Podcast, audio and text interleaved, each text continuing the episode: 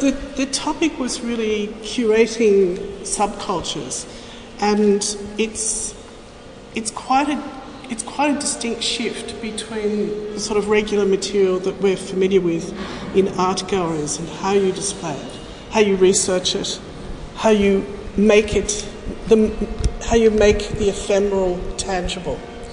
So I was very interested when I first heard about this exhibition, when it was first mooted, before it was an exhibition, asked would, would we be interested if such a thing was, was put together. And my immediate response was absolutely. We would love to see how you would deal with this material. So, in the first instance, um, and I suppose I was intrigued to know whether it started as an idea around urban culture, generally urban culture, or whether it, you immediately moved to the idea of working with music. The first idea was to make a, an exhibition about art and music and films, crossover, uh, uh, cross, uh, what, uh, what is cross genre. Uh, yes, yeah. cross genre. Then uh, I decided to show the 80s because it was a very interesting time for the for the uh, it was a very interesting subculture that time more interesting than in the 70s or in the 60s I think. And I know the time. I, I lived. You lived it. lived it uh, a little bit. Um, yes, and then we uh, contact the photographers, the, the artists, the musicians, the filmmakers, and um, yes, made this exhibition. Ah, we're going to do two, ah, two microphone performances. Yep. Perfect. So, so the 80s. Tell us Tell us what was so resonant about the 80s for you in Germany. Mm-hmm. The 80s was a time uh, you, you could do everything. It was, uh, the, the, slogan was just do it, I can, I can say. And uh, the artists try to, uh, the, the, the, students of um, art schools, uh, bands, have uh, uh, made music together but they are no professional musicians, but they just uh, uh, uh, play music together and perform. And um, at the same time, they uh, paint uh, colored and expressive and, and experimental uh, paintings, very big paintings like this, or bigger paintings. It's interesting for us because in the, the art history that I was taught, um, neo expressionism was treated as if it, if, as if it was in the, within the canon of Western art, not related to subculture specifically, but simply somehow um, uh, a re engagement with German expressionism and an extension of it. As a sociologist, what do you think it was about the 80s that gave rise to this sense of just do it? Don't worry whether you're expert, whether you're specifically trained, just do it. I think it was uh, the political situation in Germany. You have had uh, uh, the DDR, can I say? GDR. GDR, uh, uh, East Germany and West Germany. But uh, the artists here are from West Germany and one band is from East Germany. And East Germany, Germany was an island in the DDR. Therefore, it was a very special place. Uh, men goes there because they um, didn't want to go to the army. Therefore, they, they young men go to Berlin and they, uh, yes, had bands and, and, and so on. So we're, we're, we're looking at a broad socio-political situation, a very specific one where there's this little island of, of a so called Western freedom in the middle of the DDR, mm-hmm. East Germany. So artists of all, of all practices, of all ways of expressing themselves, all felt empowered to, to be challenging. Is that, is that a reasonable explanation? Yes. Yes. Okay. well. and and your your decision was it? You decided to look at the eighties, your experience.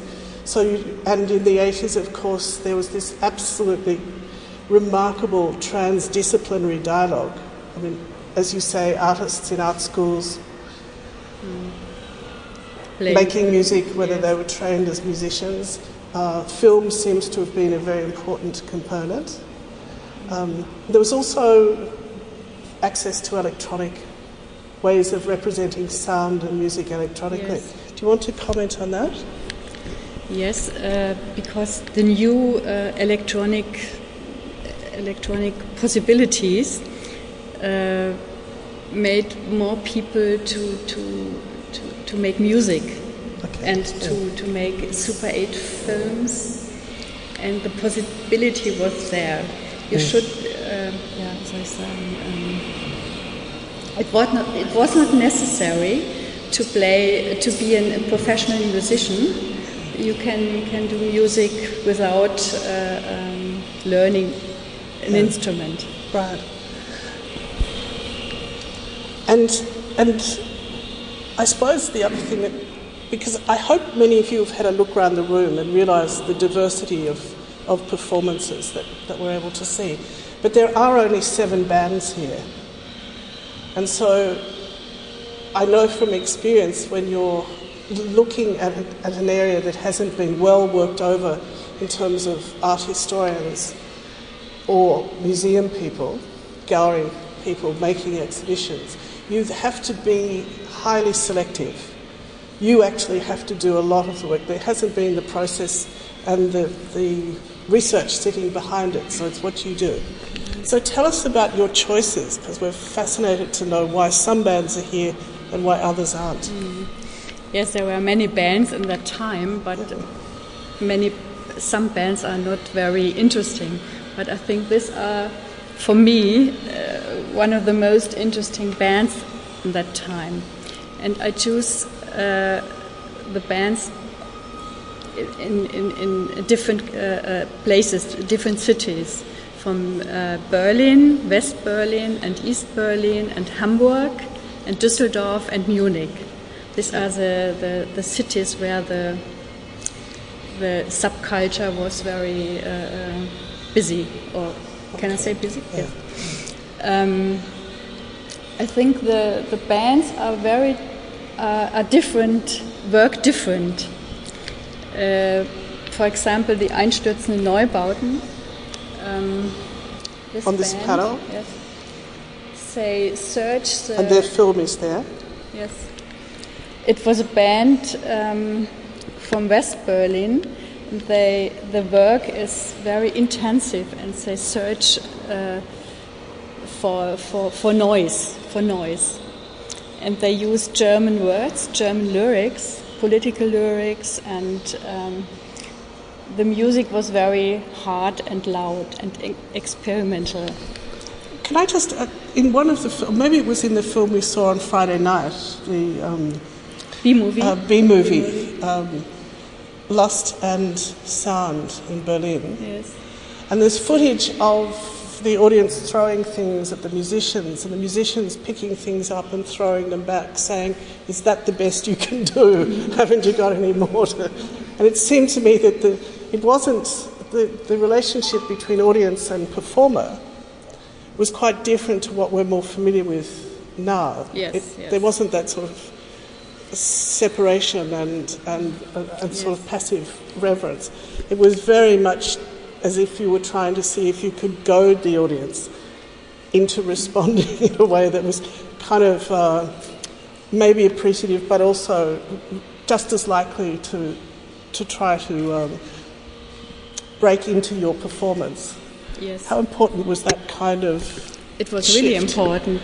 They, the, the, the musicians didn't want to be on stage and the stars. They want to, um, what is it called, uh, mit dem Publikum, They wanted to interact. to with interact with the, with, with, With the, the with, the, with, audience. the, with the audience. Yes. Um, Ash Wednesday is here. Ash, did you have things thrown at you? In Berlin. Yeah. Only in, only in Australia. No, never. Never? Okay. You're happy. So, so Einstürzende uh, Neubauten was, was about noise provocation. Tell us about some of the other bands. yes. Uh, this is a band from Munich, FSK, Freiwillige Selbstkontrolle. They have all they have uh, German German names, and uh, the lyrics are in German. Yes. That was new that time. In the 70s, uh, many German musicians uh, have uh, English lyrics. And sh- they are an intellectual band, I think. They, they had a, mag- a magazine called Mode und Verzweiflung. And uh, the music is very simple, very, yeah, it's, it's, it's not professional music, but the, the lyrics are very interesting, I think. And they come from Munich. So, did they come out of? They were publishing the magazine before they were a band. Yes, they published the magazine and they decided, one day they decided to, to make music together. But the, As only, you do. Yes, but only the, the, the singer was a, a, a musician. All the others are no musicians. Oh. They just do it, yes. Just make music together. And Mode and Verzweiflung means fashion and desperation. Yes. yes. So again, all the bands with a very strong um, social and political consciousness. No, no. You have a band uh, like Der Plan, where is it? Um, on, this On the other side. Perhaps we can, we can Yeah.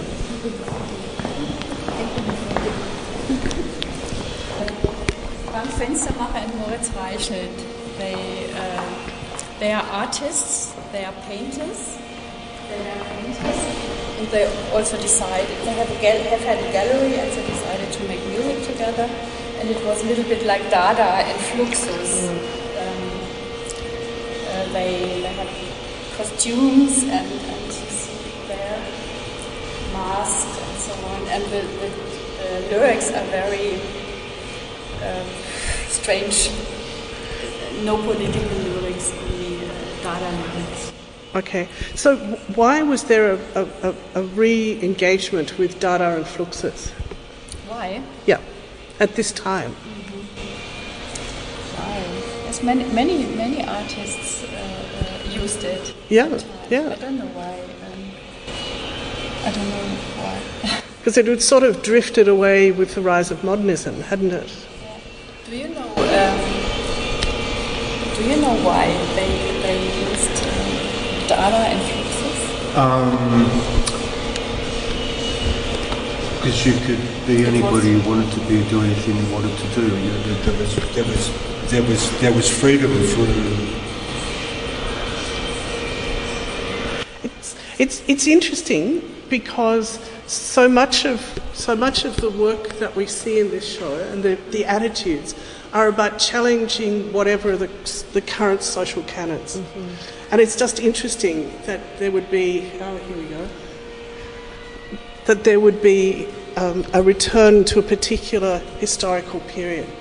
I'd just like to know more, and whatever I've read, it doesn't explain it. It just said it, says that it happened. And I'm sure in your research you'll come across some specific, or you could maybe talk to some of the artists, some of the performers who in, re-engaged with Dada. Are are the members of Der Plan around? Uh, Moritz Reichelt. Yeah. Which one? And this is Frank Fenster. They had a label to uh, a record label because they didn't want to to uh, to work with a big label, big, big professional labels. They want to do it herself. herself. Right. So maybe maybe um, there was a sort of a social model in Dada and Fluxus. The idea of stepping, just simply taking the idea of stepping outside social norms and mores. It was as it, it was as straightforward as that. It just gave them a model, a way of of uh, conducting themselves. Okay, Yes. that's interesting. But, Uh, but some other bands uh, uh, don't uh, uh, work with Dada influences. No, like DAF, no. they have a very uh, hard music, and provocant texts, lyrics, like uh, Dance the Mussolini. Shall we go over to, Yes. to DAF? If anybody wants to ask questions, just do, because it's really a conversation.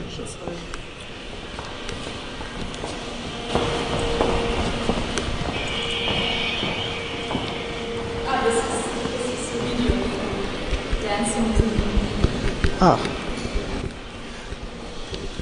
I mean, in 1980, or in the early 80s, Dance the Mussolini was a decidedly provocative Yes. title. Yeah. Yes.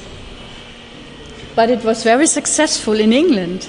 The band Oh. was really successful in England, in London, yes. More successful than in Germany. Aha, okay. And there seems to be um, varying degrees of relationship back to, to rock and roll instrumentation. Um, do you want to comment on that? Um, I found I found um, DAF extre- extremely stimulating musically. It was very exciting. Uh, the, the, the way they were using synthesizers and, and having a live drummer was, was, was groundbreaking. The sort of musical level, I didn't understand the lyrics, so I wasn't aware of the the, the um, uh, reaction to American imperialism. That wasn't an issue for me. The, the, the, the, the vocal was an organic, rhythmic uh, entity in the music, which I found very appealing. Right. Uh, and they were a, a, a major inspiration to me from the other side of the world. Yeah. So you, when did you first hear them? Um, probably on alternative radio in Australia in um, early 80s. Right. In Australia? In Australia. Yeah. Oh, that's That- interesting. It is Yeah, interesting. and I was aware of it from the English press. I was interested in German music, Yes. and um, I, I think I ordered one of their early records, and six months later it finally arrived. Mm-hmm. Yeah. Six months later. Yeah. Right. Okay. And, and, and was there a, um, a movement like this here in Australia that time? The 80s? Well, yes. a movement like this, um, are we referring to that? Uh, but uh, um, there was there was an alternative movement uh, against the establishment for sure. Yeah. yes. Yeah, but it, Yes. it was it was more of a a local establishment conservative, conservatism rather than an international or national one. We're talking. It wasn't so much political issues. as- Okay. Sort of depended which which state you were in, didn't it? Because if you were in Queensland and subject to the Bjelke Petersen government, you were very focused. Yeah, well, I definitely wasn't in Queensland. No, but if you were in Melbourne, it wasn't like that. Not at all. No. Yeah. But in the late 70s, Ed Kuepper et al. were making music that was challenging to the way in which the government was conducting itself in this similarly sort of anarchic. Um, But they didn't, Sense. they didn't stay there very long, did they? no, they didn't stay there very long, and I don't blame them.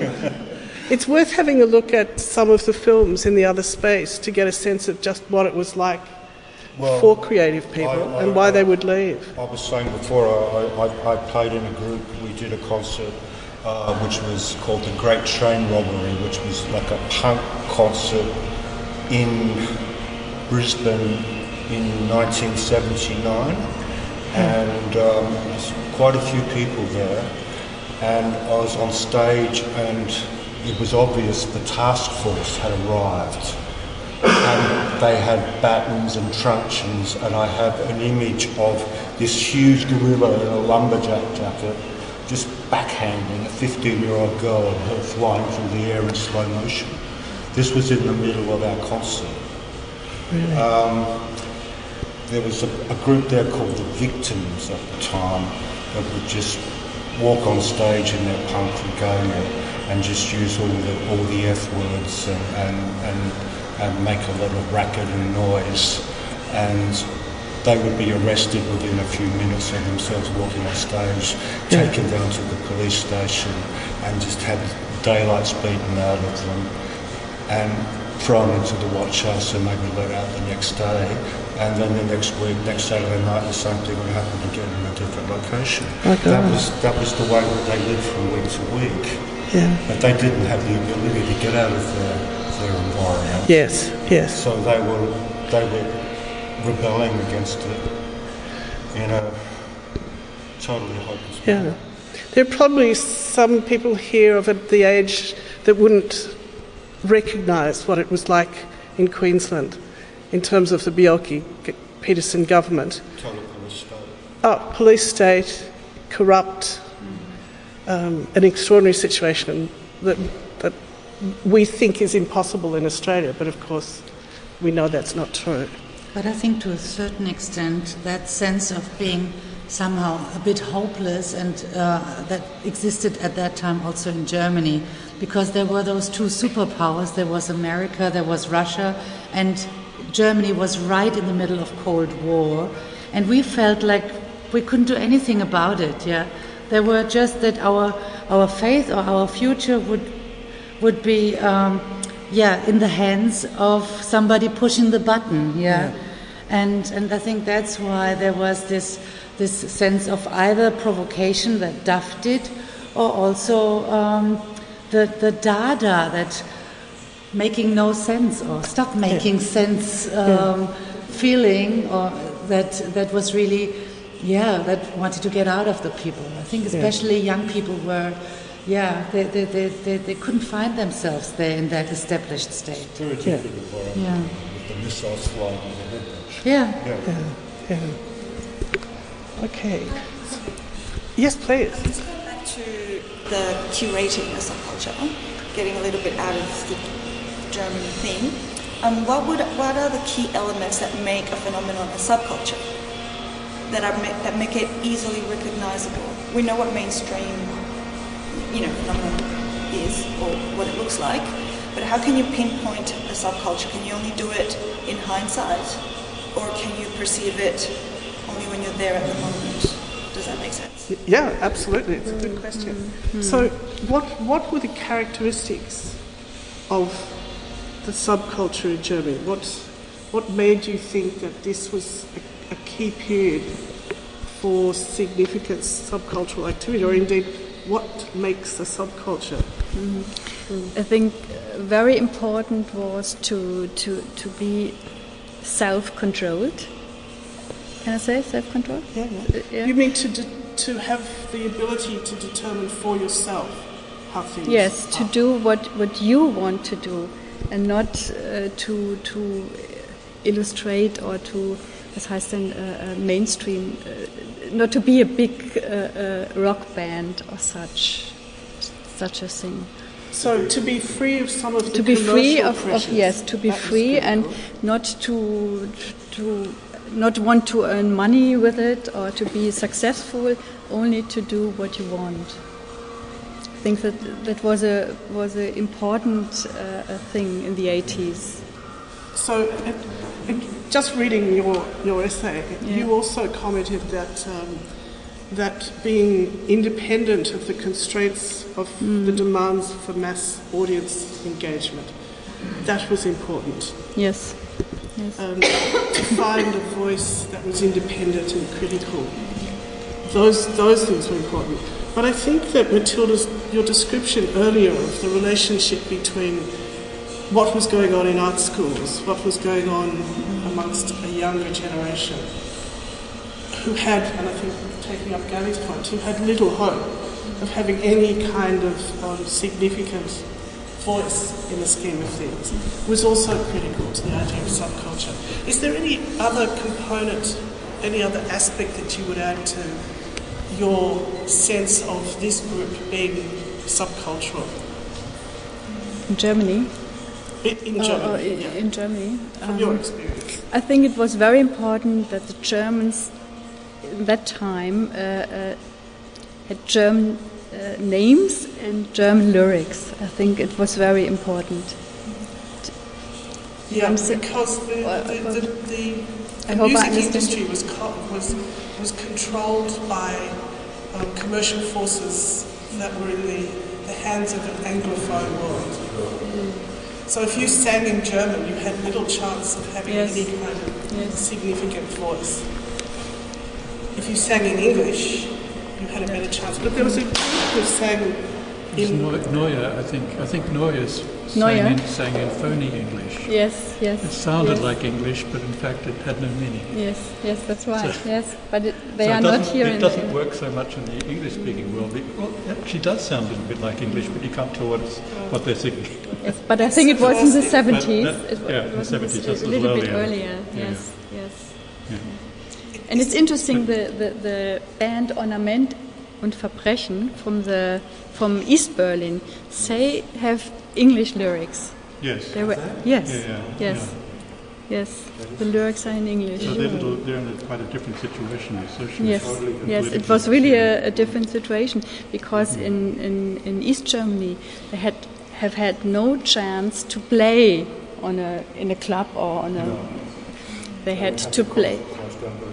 Yes, they played in, in, in special places. Hmm. It's called Piraten gigs. I don't know the, the English, but pirate gigs. I think what's interesting though in the in the East was that Eng- English bands from the '60s, even the Rolling Stones, were, were radical and revolutionary in the context of East Germany.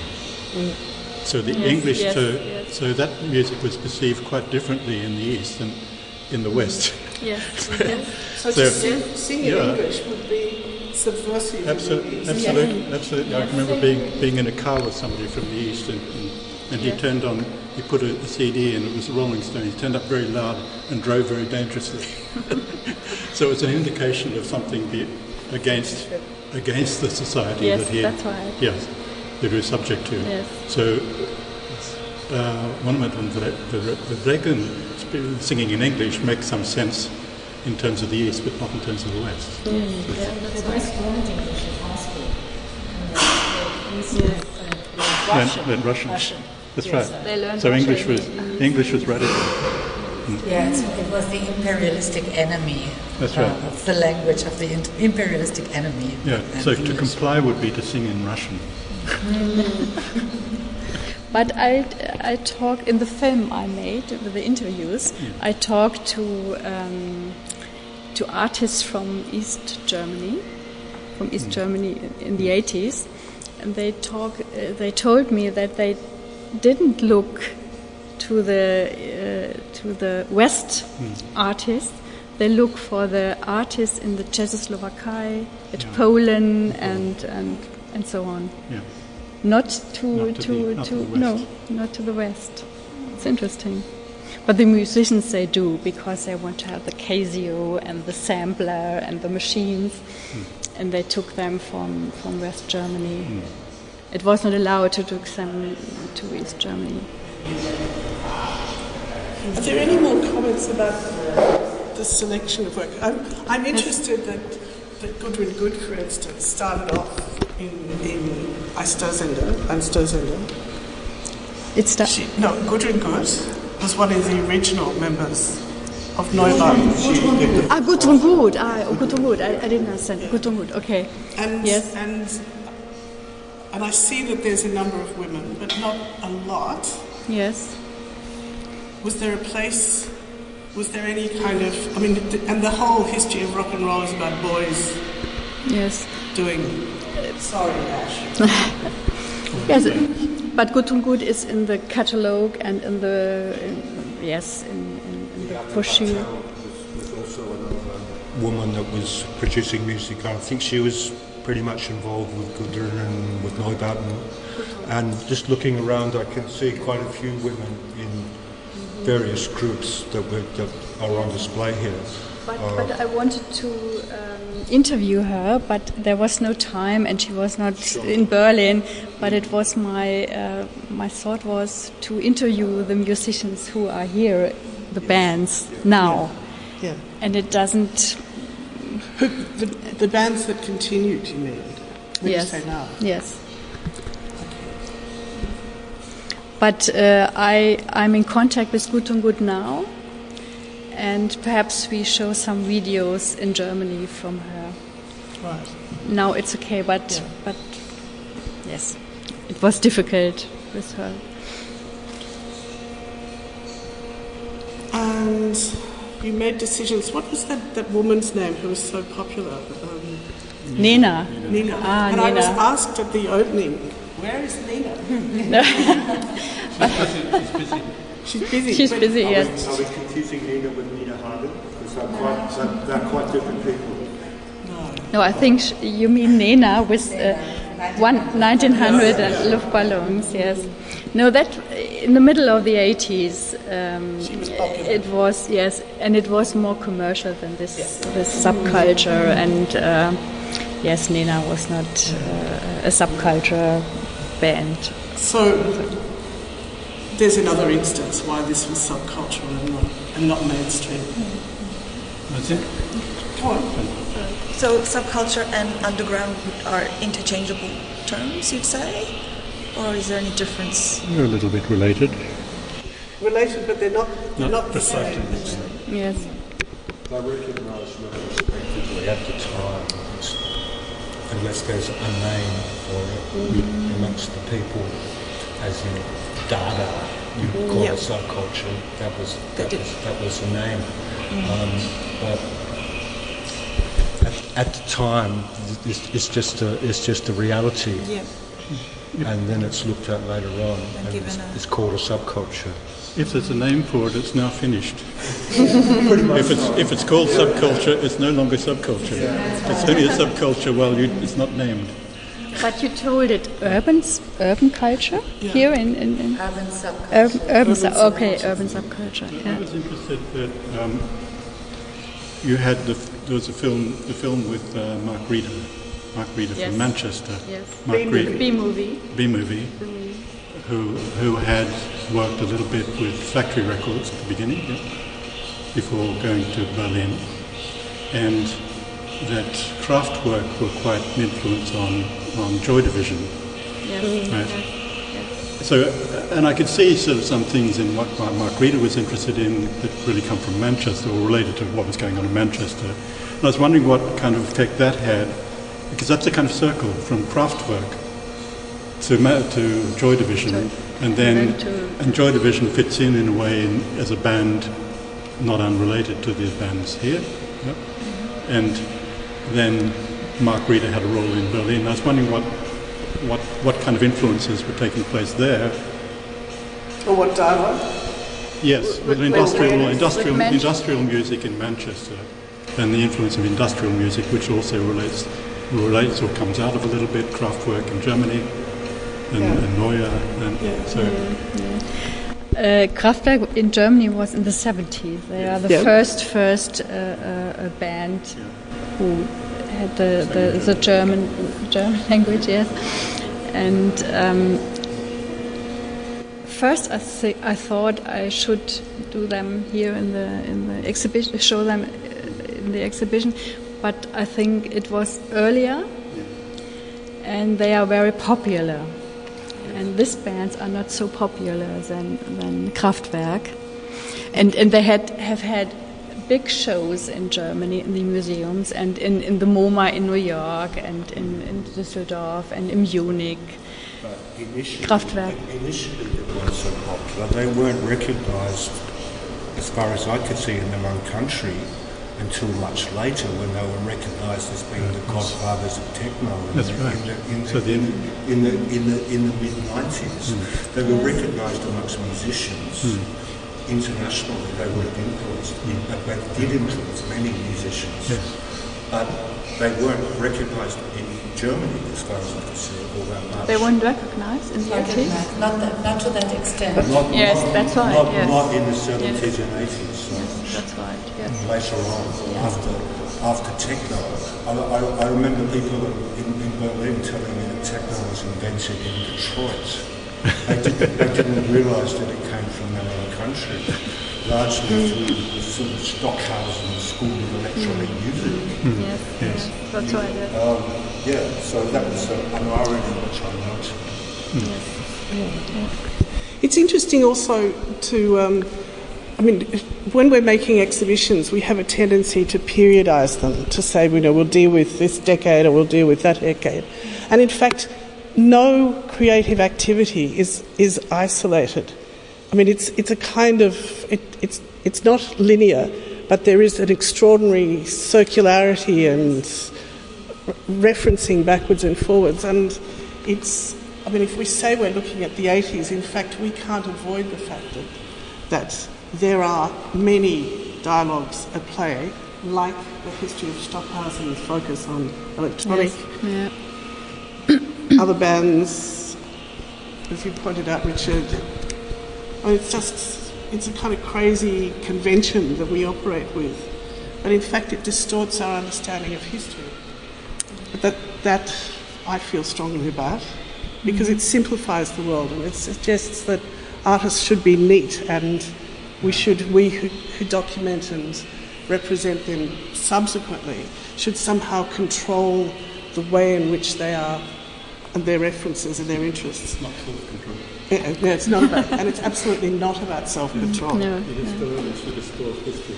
Historians distort history, absolutely. Um, Ash, that I think uh, the Dusseldorf band seem to be more techno. I mean, the bands here, Freiwilliger and, and DAF, seem to be much more involved with electronic electronic music, with, within you know, with industrial what we think of as industrial music, than the other bands. Some of which are more kind of pop.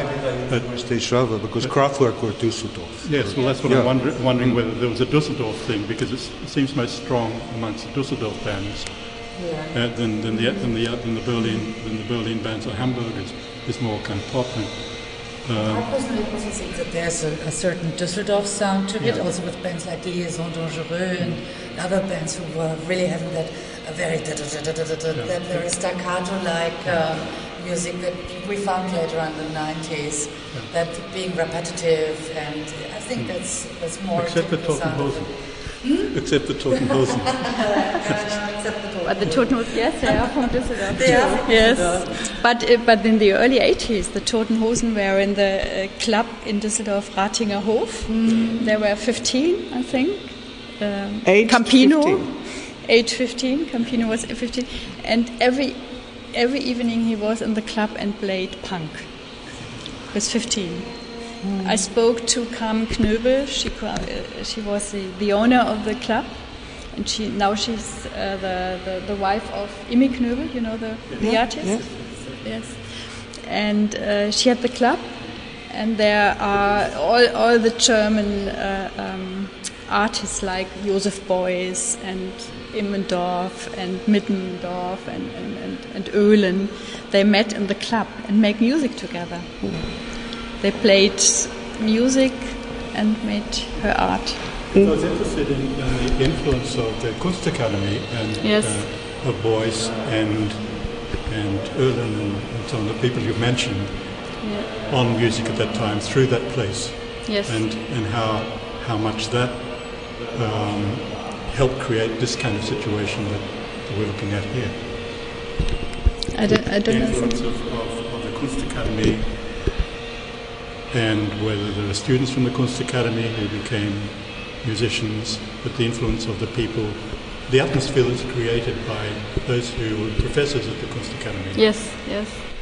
Not only, but, but yes, yes. In in Berlin, I think it was another situation where I think not all the musicians were uh, artists or artist student, art students, but in Düsseldorf, most of them were art students. I think. If, if because we're actually close to, to finish time, um, if we're not going to talk about more of the band specifically in here, can I just ask a couple of questions about the interview? Have, have you all had a chance to listen to the interviews? There's lots of performances that are fascinating, but, but Matilda actually interviewed people. And um, clearly there were very different attitudes to making sound music performance. Yes, And you've spoken with these people, you know, 30 years later. yes. Tell us about their perception now, their perspective on what they did and how they feel about the differences or the similarities between them. It's, it's not, it's similar. Si- not similar. It's nicht, nicht, nicht klar, nicht eindeutig. Was, wie sagt man das? Different from, It's different, yes, it's different. not, not from now to then, but different from each No, other. different from each other, yes, different Yeah, from each tell other. us a little bit about that. Uh, some musicians said uh, they, they didn't want to. to um, it doesn't. I don't think the microphone's on, it's not. Uh, some of the musicians said they didn't. They never thought that they would be in a, in a museum 30 years later. Uh, but I think the Is the battery gone? But I think the museums today, they are not uh, uh, places where you only look at pictures or videos. It's an inter- interactive places, and you can play music. In, in Munich, in the Haus der Kunst, they often uh, uh, had uh, exhibitions with music and jazz and, and so on. And um, some people said, why do you bring them into a museum?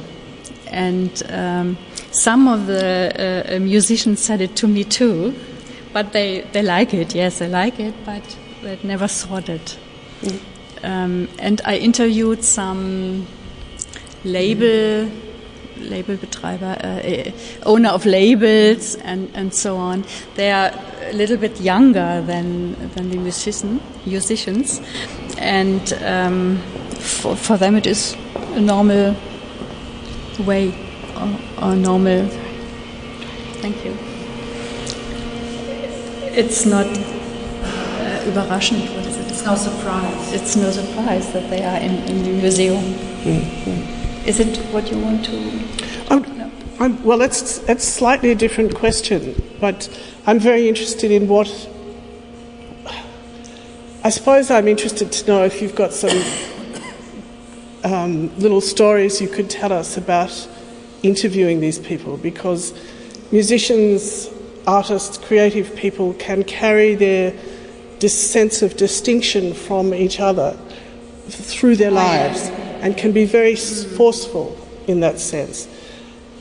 What you were also responding to is something that I'll ask you again in slightly different form and then we finish. So, any stories? no, no, no.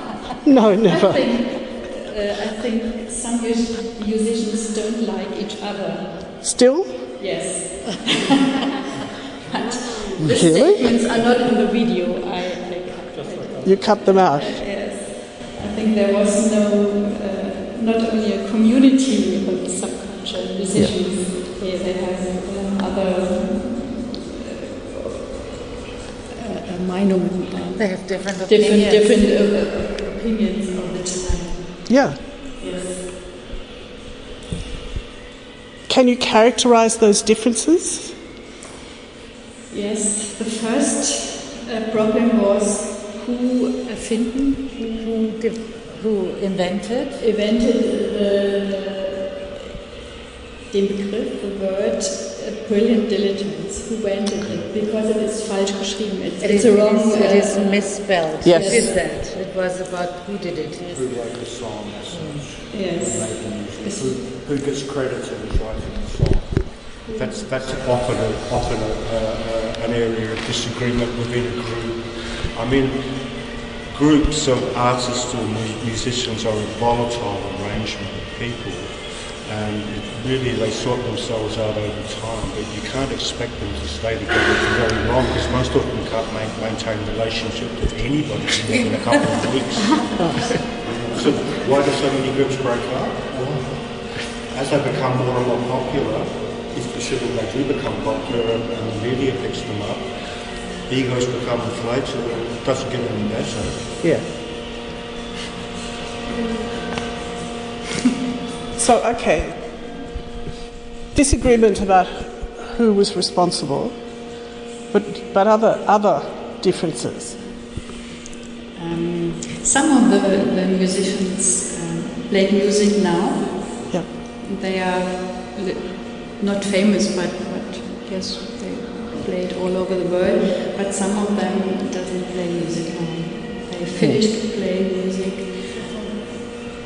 because there is no success. They didn't want to have success, but now if there is no, They quite like it. They yes, They're resentful Yes. that they, they're not Yes. successful, even though Yes. they didn't want to be successful. They actually secretly did want to be successful. and But some never, never admitted. They never admitted.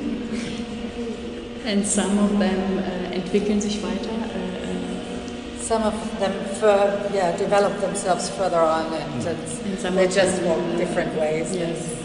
Yes. That was interesting for me to speak with this musicians say, don't want to hear music of that time. Oh, They that's finished the interesting. Yes, yes. But, but, but some of them, like Westbam, he's a DJ, he played in uh, the beginning of the 80s on the festival, Genius Dilet- Brilliant Dilettantes. Uh, now he is a very important DJ in Germany in the 90s. That was interesting for me to discuss with him because I know him from the beginning of the 80s and he played in, in a band. I was interested, just on a slightly different thing, that the museums have changed and consequently museums can show things that they would never have shown before. And, and uh, things that are related to popular culture. And now it's now perfectly okay.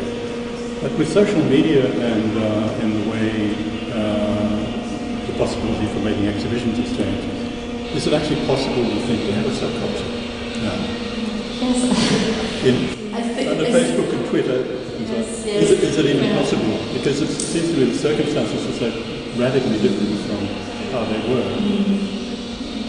I don't know that the concept of a subculture is, is, is even possible. Not for young people. No, no, but I And think it's really, it really concerns me because it means that there's no possibility of, the, of that freedom of, and, and self self making that you've been talking about. Self determination in, ma- in But making. I think there are subcultures today, but, but many little subcultures. Hmm, there are. Not such a big movement. It's only little subcultures now. Because of possibility with the internet and so Right. Um, yeah. I guess the kids are working out, you know, amongst themselves, really. And we don't know about that. That's. Yeah. But Yes. I, I, I understand what you're saying. I mean, throughout history, if you want to look at sort of big subcultures, you would, you would say the hippie movement Exactly. was like a major revolutionary Yes. um, subculture. Absolutely.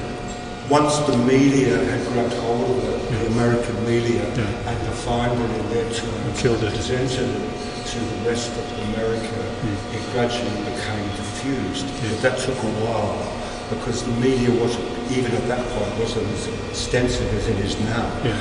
The punk movement got picked up very quickly.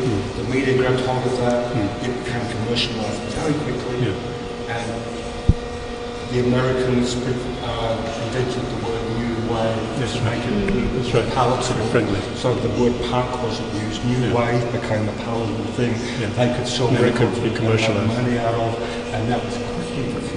Yeah. So over time, any subculture which is worthy of will be diffused very quickly by the media. Yeah. Uh, so you could you could extend that to social media now, and yeah, it's, mm, it's, it, it depends how clandestine one can, Yes. or, So- or, or, or groups can be. So it's much more it's much more difficult than the bigger the Yes. turnover Yes. is much faster, Yeah. and you have to keep it more much more secret than the past because it's a, there's a history of subcultures. This one, then the one in the '60s, the one in the '50s, which which is you know poetry and jazz and so. Sure. I'm not I'm not sure I can keep going back, but Dada obviously. Hmm. Yeah, Even yeah. Fluxus is a kind of subculture in the late '50s. Hmm. So there- there's a history of these. There's a continuity of, sub- of subcultures, in fact, and they are related to each other. It seems to me they're not completely new things. Hmm. There is this, No, no, no, this connection between them, which is which does go back to the to the So 1920s, we- and obviously you know, goes back could tie earlier. that in with, Yes, with, the, right. with the Dada we were talking about before as well. uh, Yeah. Can I just want us, because we're sort of right on time, but um, if you're if you're if you're working with subcultures, often what's come out of it is ephemeral. because it's not necessarily understood as having, you know, sitting within the canon and therefore not preserved, not conserved the way. Um, did you find it pretty straightforward in locating all this material? Did, were you concerned that to make an exhibition, you, you need you need the historical Material. documents. You need material. Yes, yes. Hast du leicht Material? Ach so, okay. No, it wasn't easy. No, it wasn't easy, but, but um, we need three years Three years. for this exhibition, yes. Three years. But every, every artist and band, they said, yes, it's very interesting and they want to take part in the exhibition. But the license, hmm. where they didn't know where's the license for music, for the videos, they didn't know it. It's a long time ago. And I have to rechercher, to research, To research. research, research. And yes, Yeah, it's, it's, a, it's a question of the rights. good, Yes. We would say that that that galleries and museums are one of the last places where you can say difficult things. That it's becoming so much harder to make any sort of critical, um, analytical representation of our history. And galleries are one of the places where you can, you can still do that. galleries are more free. Exactly. Yeah. Yeah. It is really a pleasure to see it here in Australia. Yeah. yeah. It's a bit quaint, really, isn't it? Where we are. I think what all those subcultures have in common is that there are young people who want to protest against their parents or parent generations. I think that's what they all have in common. Let it be the hippie movement, or let it be, yeah, there, there is really that strong, I do my own thing and I want you to be shocked and to dislike But it's difficult today because everything has taken, isn't it? Do you think it's more difficult to, to Yes, yes. protest against the parents? Yes, more difficult. The parents that get the complicity in this, they also want to protest against it. against the parents. Yes. They want to be kids. Um, But but it's it's interesting because uh, in Germany, very young people visit the exhibition and they're very interested interested and they said to me, "Wow, in the 80s you could show such videos on the television. That's not possible." The, the, the video from the Turkish Doors with, with the little boy and the Nazi. Yeah. Yeah, well, we live in times of, of over political correctness. And maybe we wouldn't dance the Mussolini and the Adolf Hitler today. No. No, No, no, we wouldn't. Yeah. You know some some artists who Or the Jesus Christ. Yeah, oh my goodness. Oh my god, yeah. No, I don't. Actually.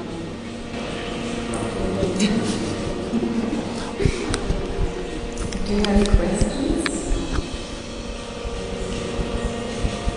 I think we've sort of done it. Okay. Yeah, very interesting. Thank you. Thank you. Can I suggest, if you if you're interested, to spend the time, see the films, and and read the catalogue. It's so informative, both both ways of receiving information and experiencing the show. Thank you. And we think it's a terrific exhibition. Thank you very, very much. Thank you.